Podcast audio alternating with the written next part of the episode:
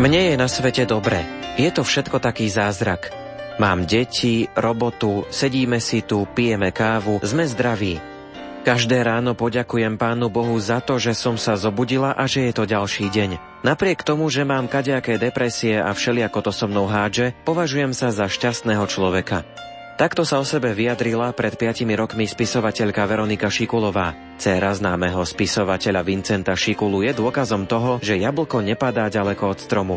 Veroniku Šikulovú vám predstavíme v nasledujúcej polhodinke. Literárnu kaviareň otvárajú hudobná redaktorka Diana Rauchová, technik Marek Grimovci a moderátor Ondrej Rosík.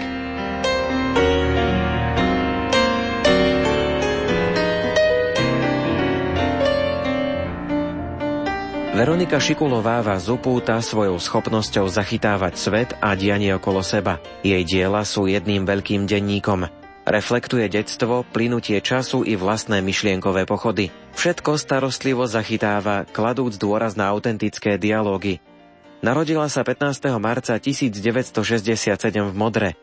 Po absolvovaní gymnázia v Modre vyštudovala žurnalistiku na Filozofickej fakulte Univerzity Komenského v Bratislave. Knižne debutovala v roku 1997 zbierkou prós o tiene. My sme sa stretli na vašom terajšom pracovisku v knižnici. Možno by si niekto mohol povedať, že spisovateľ sa venuje celý život iba tomu, že píše a u vás to celkom tak nie je. Kde všade ste vy vlastne pracovali? Ja som skončila žurnalistiku a z toho nejako vyplývalo, že budem pracovať v novinách, v redakciách a aj som pracovala. Potom som si chvíľku pocestovala a napokon som skončila tu na v Pezinskej knižnici alebo začala som svoju kariéru knihovničky. Je to asi príjemná práca pre spisovateľa byť práve medzi knihami v knižnici. Je to veľmi optimistická, lebo sem chodia tí ľudia, ktorí čítajú knižky. Tu sa pertraktuje taká téma stále, že ľudia nečítajú, ale my sa stretávame najmä s tými čitateľmi, takže ja robím takú optimistickú robotu ako spisovateľ učiteľka. Dočítal som sa, že robíte na detskom oddelení? Áno, na detskom oddelení, ale mám na starosti aj akcie, ktoré knižnica pripravuje pre verejnosť a teda aj akcie pre dospelých čitateľov. Keď už hovoríme o tých deťoch, aký je váš vzťah k detskej tvorbe? Ja som vydala pre deti jednu knižku, To mlieko má horúčku, ale tým, že mám sama deti a ja som bola dieťa, takže ja si myslím, že každý z nás má vzťah, alebo pri najmenej tí, čo majú neskôr deti, majú vzťah k detskej literatúre čo rada čítate, čo vás napríklad v poslednom čase tak oslovilo? Ja som pre seba objavila teraz také vydavateľstvo české a tam som bola na Beltrhu knižnom v Prahe a nakúpila som kopec aj beletrie, aj literatúry faktu len nejako sa k tomu neviem dobojovať, lebo stále mám nejaké povinnosti, takže teraz čítam rumunského autora, ktorý sa volá Tukulesku, sa tá knižka volá, že staromama vypráví a sa mi veľmi páči. Čaká ma jeden maďarský autor a potom tam mám pamäti načelníka Apačov. Tu v knižnici samozrejme je prirodzené, že je tu tých kníh veľa. Je to tak aj u vás doma, že máte veľa kníh porozkladaných všade naokolo? Áno, aj u nás je to tak. Dokonca dnes ráno som sa rozčulovala, že tak aspoň ten kuchynský stôl by nemusel s tými knihami byť zahádzaný. A potom ma manžel upozornil, že ale to si tu hodila ty, že to sú tvoje knižky. Aký je vzťah ku knihám vašich detí? Majú k tomu vzťah, či už možno k písaniu, k tvorbe nejakej, alebo aspoň k čítaniu? Snažíte sa ich k tomu nejako viesť? Ja si myslím, že najmä v mladom veku treba deti trochu navigovať. Ja mám dve deti, medzi nimi je 10-ročný rozdiel vekový.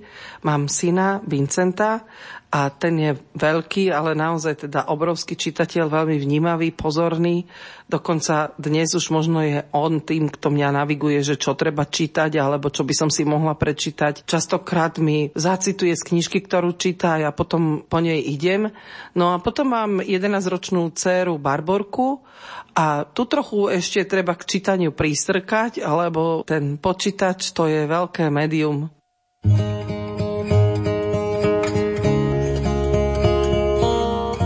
Teraz si vypočujeme ukážku z knihy Petrichor. Úrivok z poviedky Sluch nám prečíta Jana Ondrejková.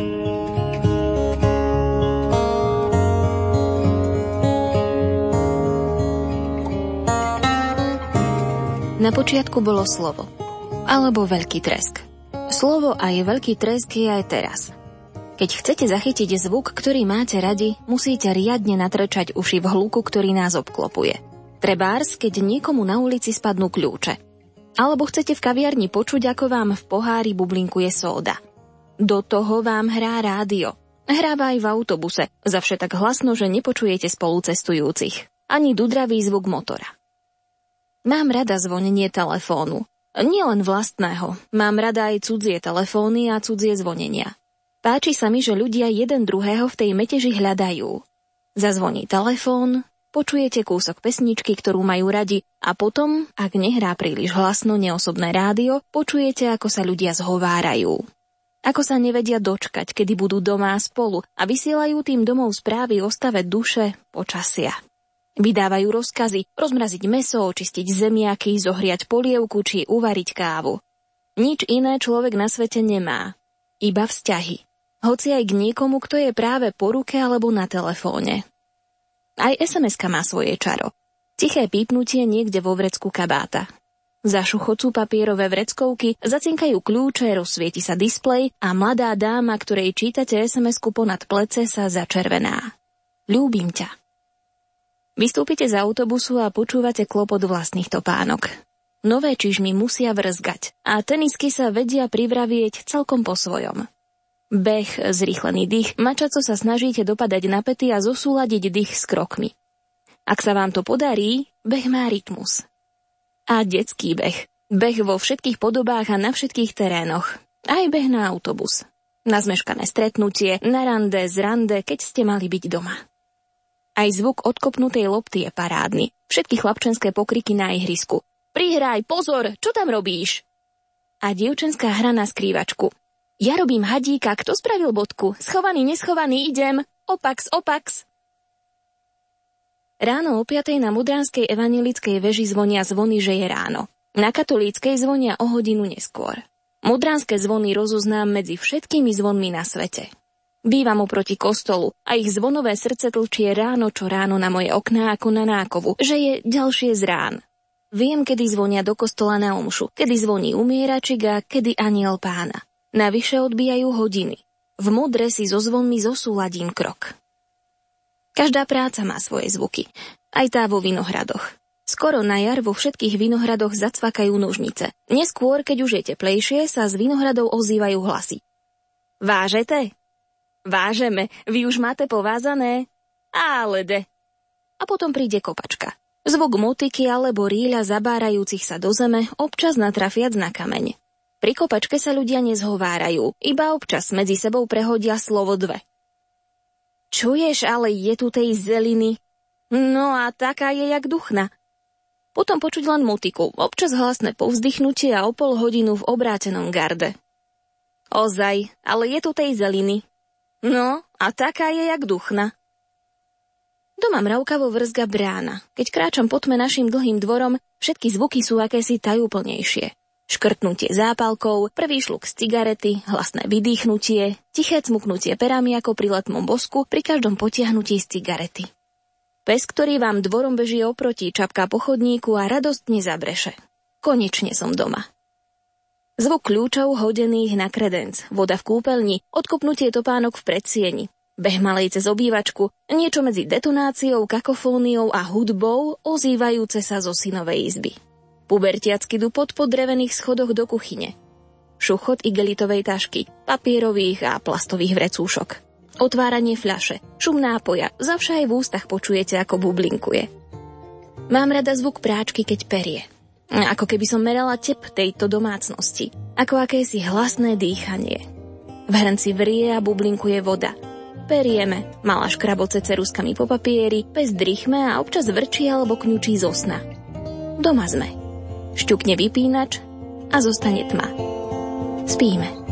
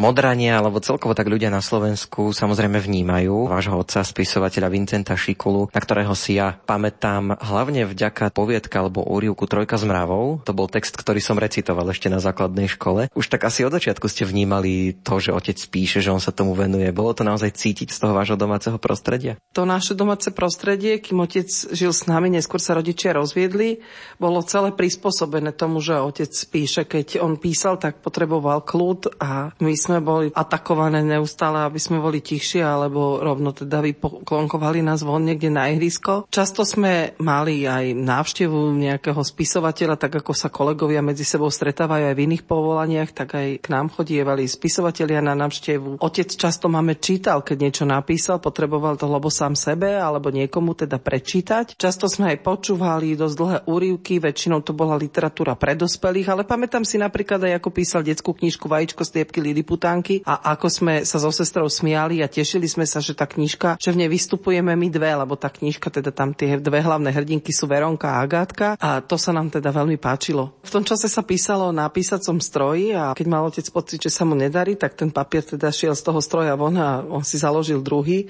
A tie papiere s takými úrivkami, kúskami, pár vetami sme nachádzali všade. Dokonca si pamätám, že takéto papiere, keď písal trilógiu román, teda Majstri, prvú časť tej trilógie, tak sme nachádzali dokonca aj na záchode, že si pamätám celé také kapitoly, že som tam sedela a som si to čítala. Ako je to u vás s písaním? Potrebujete na to nejaký čas, priestor, sadnúť si, zamyslieť sa, alebo to ide tak samo? Ja vlastne stále si chcem vytvárať nejaký kút, že teraz tuto budem písať, alebo tuto budem písať, ale napokon vlastne všetky veci som napísala v kuchyni. Že tam popri tom varení a popri tej inej činnosti si viem nájsť aj čas, aj takú chvíľu, väčšinou píšem veľmi skoro ráno, ešte možno treba aj kým idem do práce a potom už ten deň nejako prejde a po obede sa venujem deťom, varím večeru, tak ako ostatní ľudia, ale ráno som zvyknutá si niečo robiť. Popri tých deťoch ten pokoj asi nie je také úplne ľahké nájsť k tomu písaniu. Teraz už sú deti väčšie, ale ja potrebujem ticho, že žiadna nejaká že hudba alebo naliaci pohár vína alebo nejaké rituály. Skrátka môj jediný rituál je, že nech nikto nelezie okolo mňa a nič do mňa nechce. Poslucháči predpokladám zaregistrovali ostatnú knižku, ktorá je už dlhší čas na trhu, Petri Chor. Najprv, prečo takýto názov?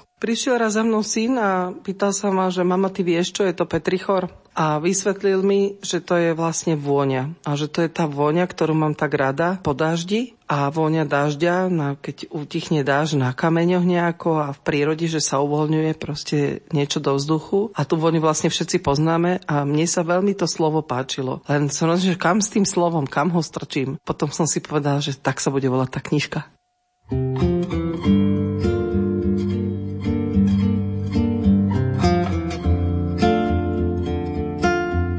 Opäť zalistujme v knihe Petrichor. Jana Ondrejková nám prečíta ukážku z poviedky Hmat.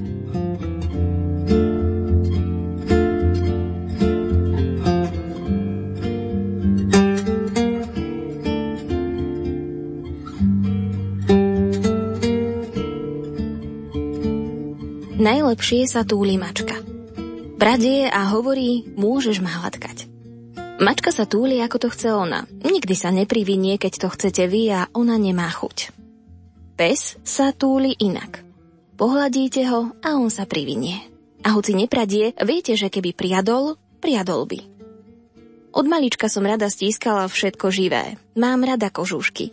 Meké, hladké.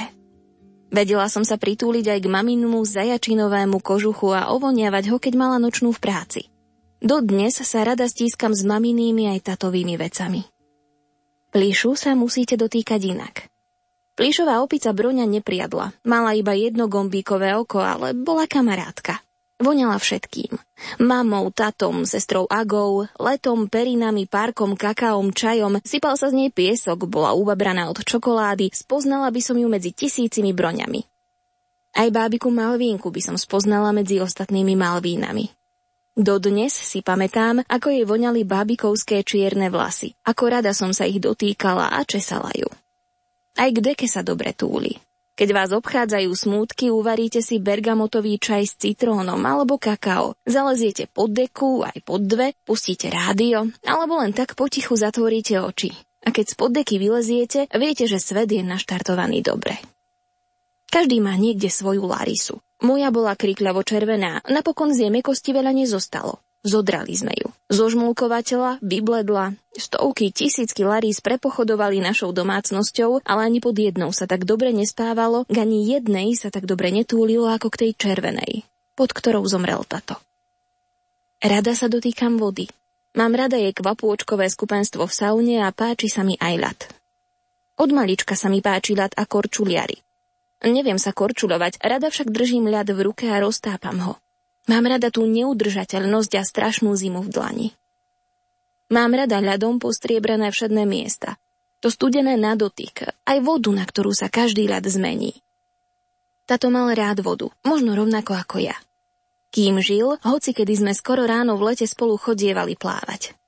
Keď som unavená vyliezla z vody, prehodila som si cez plecia froté plét zo sušky a zhovárala sa s otcom, ktorý si ľahol na vodu. Iba takto, sediac pri vode, som si hľadala miesto na brehu v tráve. Keď je človek mokrý, ostrejšie vníma ostrie trávy. Všetko ako si viac pichá. Dotýkať sa trávy chrbtom, zadkom, rukami a chodidlami je rozdiel. Keď už je reč o tých rastlinnostiach, sedíte si trebárs pri ocovom hrobe ako kedysi pri vode. On dávno splýva zo zemou a vám nezostáva nič iné, iba pohľadzať kvety a trávy vysadené na hrobe. Dotýkate sa rastlín brúškami prstov a niekedy pri hrobe hladkaním strávite taký dlhý čas, až vám tie brúška začnú voňať po tymiane či divej šalvii, ktorú zamyslene žmolíte aj cestou domov z cintorína. Zvierat sa človek dotýka inak ako rastlín. Takmer vždy cíti ich teplo a prstami počuje byť ich srdce. Takej rúže sa však najlepšie dotýka nosom alebo očami. Netuším, kde majú kvety srdiečka, viem iba o tom v hlavkovom šaláte. Neviem, prečo niektoré kvety pichajú a voňajú a iné nie. Kamarátim sa so všetkými, celkom po svojom. Rada pristrihujem svojim rúženkám krídla. Rada z nich robím kytice. Páči sa mi, že uviť si z rúží kyticu znamená aj sa poriadne popichať. Všetko by mohlo trochu viac bolieť, aby sme vedeli. Vždy ma boli, keď trhám kvety. Každý odtrhnutý tam ešte niekoľko dní vidím. Na kvety som lakomá.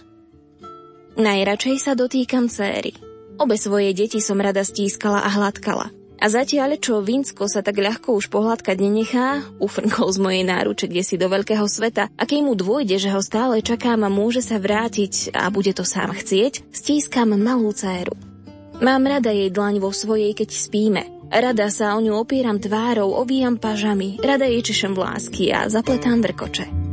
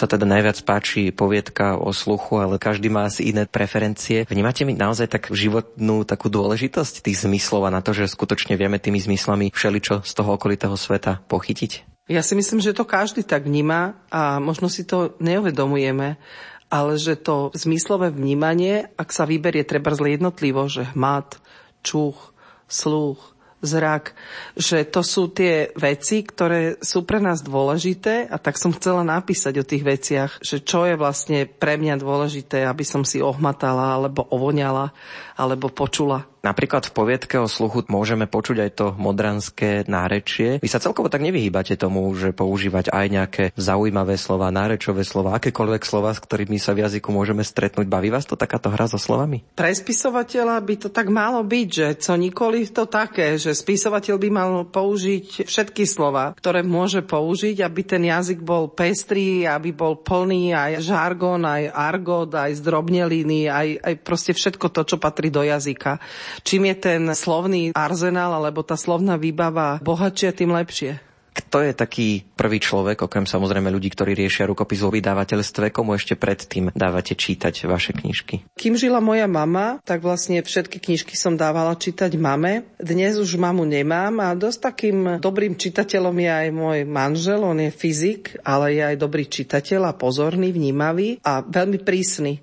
Takže niekedy to dopadne tak, že sa strašne pohádame a ja mu poviem, že nemá pravdu, ale napokon všetky tie jeho argumenty či také návrhy, že čo by som mohla zmeniť, tak napokon to príjmem. S tým textom treba vlastne začať pracovať a to je vlastne rovnocenná práca tomu písaniu, lebo samozrejme, že ne všetko, čo človek napíše, je dobré, a to je zavše taká zdlhavejšia práca ako samotné písanie. Aký je váš vzťah k poézii? Ja som nikdy básne nepísala, ale k poézii mám blízko, aj mám rada poéziu. Napokon som sa vydala do rodiny básnika Jozefa Mihalkoviča, kde tá poézia je doma. Aj poznám slovenskú poéziu, slovenskú tvorbu a tu na v knižnici dokonca sme tento rok organizovali aj prvý ročník a medzinárodného festivalu poézie, ne prózy, ale poézie, ktorý som si vlastne vymyslela ja. Keď ste spomenuli, že manžel je kritickým čitateľom, aj zvyknete si spolu niekedy čítať, alebo ste odlišní v tej literatúre, ktorú radi čítate? Spolu znamená u nás, že buď manžel alebo ja niečo nahlas ideme prečítať cére a ten druhý, ktorý nečíta práve, tak ten sa dotiahne a počúva tiež. Takže väčšinou je to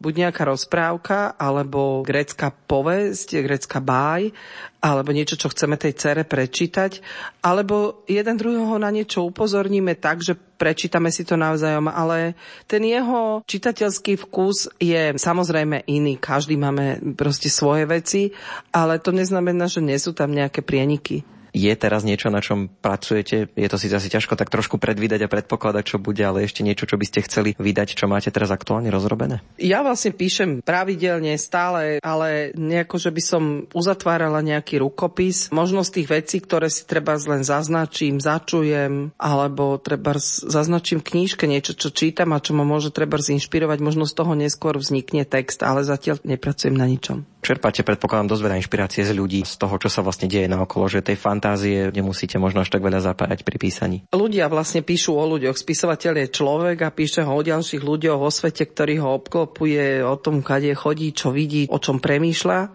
Takže tí ľudia sú, sú časťou mojich príbehov, však nemôžem písať len o stromoch. Takže sú tam, samozrejme, že je to aj treba o ľuďoch, ktorí chodia do knižnice. Ako vy vnímate vieru a veci s tým súvisiace? Je to vo vašom živote dôležité? Má to pre vás nejaký zmysel? Ja vlastne do kostola chodím dlho, nielen počas sviatkov, dokonca modre som čítala z písma, ak treba predomšou sa pomodliť na hlas a predmodliť rúženec, tak nastúpim. Som čosi ako praktizujúca katolička. Tá viera je pre mňa dôležitá. Veľmi sa mi páčilo, keď som teraz bola na pohrebe Mariana Vargu, ako odpovedal, keď sa ho pýtali, že či verí v Boha. Marian odpovedal, že nie je dôležité, že či on verí v Boha, ale že ten Boh verí v neho.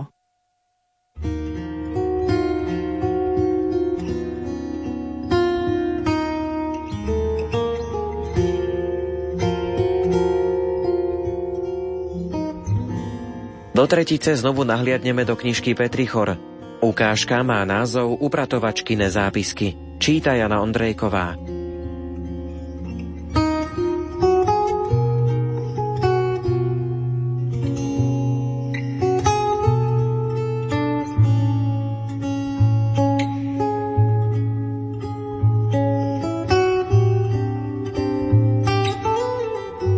Mama hovorieva, že taký poriadok, ako má človek v hlave, má aj okolo seba – Obyčajne tým naráža na náš neporiadok alebo demonstruje, aký poriadok má doma ona. Je doktorka. A keby prišlo na lámanie chleba, mohla by pokojne v ktorejkoľvek dennej či nočnej hodine vo svojej obývačke začať operovať, alebo na dláške vaľkať cesto na koláče, zaštopľovať si umývadlo, napustiť doň vodu a odkladať tam ako do sterilného roztoku hoci aj časti ľudského tela. Zveličujem, pravda, že? Mama je psychiatr a tí zvyčajne neoperujú. V hlave to má zatiaľ v poriadku. Cesto vaľká na slížovej doske a žiadne odložiteľné časti tela zatiaľ v rodine nemáme. Ak nerátam okuliare, ktoré strácame všetci. Okrem mami. Ona vždy vie, kam si niečo položila. To iba keď sme u nej na návšteve aj s cérkou, dostávajú jej veci nohy a premiestňujú sa. A ona potom vyvoláva a zhľadúva. Nezabudne ma upozorniť, že nie je na to zvyknutá.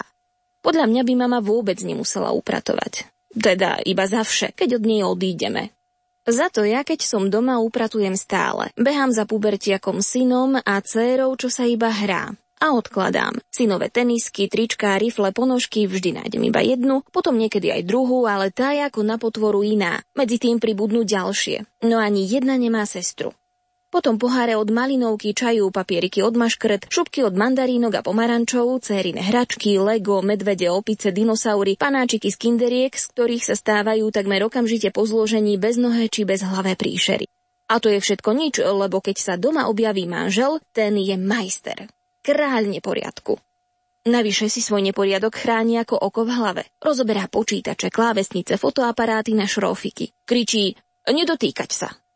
Ja sa nedotýkam, iba v duchu zúrim. Deti, a najmä malá sa však dotýka. Potom nasleduje strašný levý reu, že znovu si mi to odložila, už nikdy to nenájdem. Rozkladá papiere, triedi dôležité, menej dôležité, ešte menej dôležité a nedôležité, ktoré tiež nevyhodí, lebo možno ich bude ešte niekedy potrebovať. Máme tu ako v tanku. Ja behám a odkladám a mama ako na potvoru si berie na paškál mňa najusilovnejšiu členku našej čudnej neporiadnej rodiny. Manžel je občas na cestách. Keď je doma, je čosi ako všudy bílek. Zanecháva stopy o svojej prítomnosti dosť zretelne v kuchyni, v kúpeľni, tam ho už dobieha syn. Otvorená pasta, voda po holení, holiaci strojček, otvorené šampóny, pohužvané uteráky. V obývačke máme tri televízne ovládače a ja prepínam náš televízor najčastejšie ručne, lebo ho v tom neporiadku nenájdem. V poslednom čase syn začal experimentovať s varením. Idem na plaváreň a v duchu si nahováram, ako fajn, že mám takého veľkého syna, ktorý mi zavaruje malú. Plávam a plávam, zrýchľujem tempá. Čo keď sa náhodou doma niečo deje? Čo keď u nás horí, decká sa bijú? Napokon vytrielim z bazéna s veľmi zlou predtuchou, ktorá sa zvyčajne potvrdí. Letím domov. Súčasť športového popoludnia, kde ma víta stojac na stoličke pri dreze malá v pančuškách a mokrom tričku, že maminka, ja už umývam riad a náš Vinco vie robiť naozajstné lízanky. Doma smrad ako po požiari. Otváram okná a zistujem, čo zhorelo. Nachádzam zo pár obhorených ucírok na riad korpus delikty, hrniec, v ktorom sa oná dobrota, karamelové lízanky, pripravovali. Debordelizujem kuchyňu, prezlečiem dieťa, narevem na syna a spokojná, že sa nestalo horšie, si sa dám k počítaču. Skoro ráno, keď všetci spia, výjdem na gánok na cigaretu a zdúpnem. Lízanky. V plechu na pečenie, v pokrievke na hrnce, v miske, na alobale aj vo vrchnáku z akejsi ozdobnej škatule od bombónov. Na zemi rozbitý tanier. Jednu asi zožral pes, podozrivo polepená papuľa, ďalšia ohorená ucírka. Kladivom vysekám lízanku z plechu. Bachnem hrniec aj ostatné nevyčistiteľné nádoby do koša a vydávam prísny zákaz vyrábať lízanky v našej kuchyni.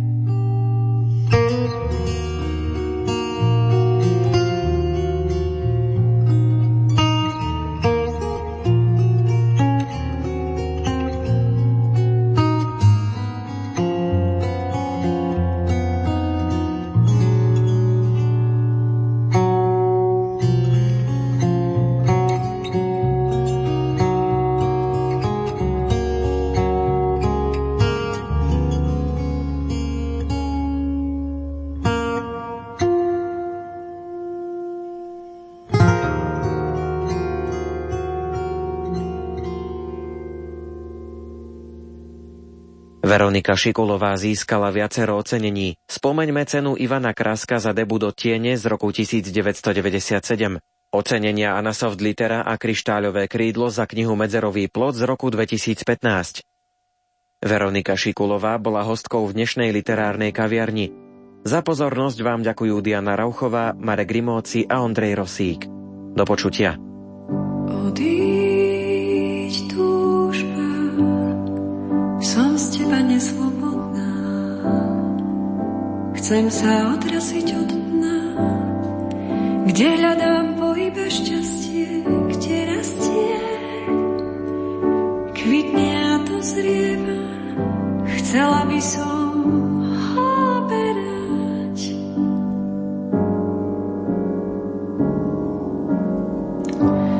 Odíď úzkosť, chcem sa ne čo potí.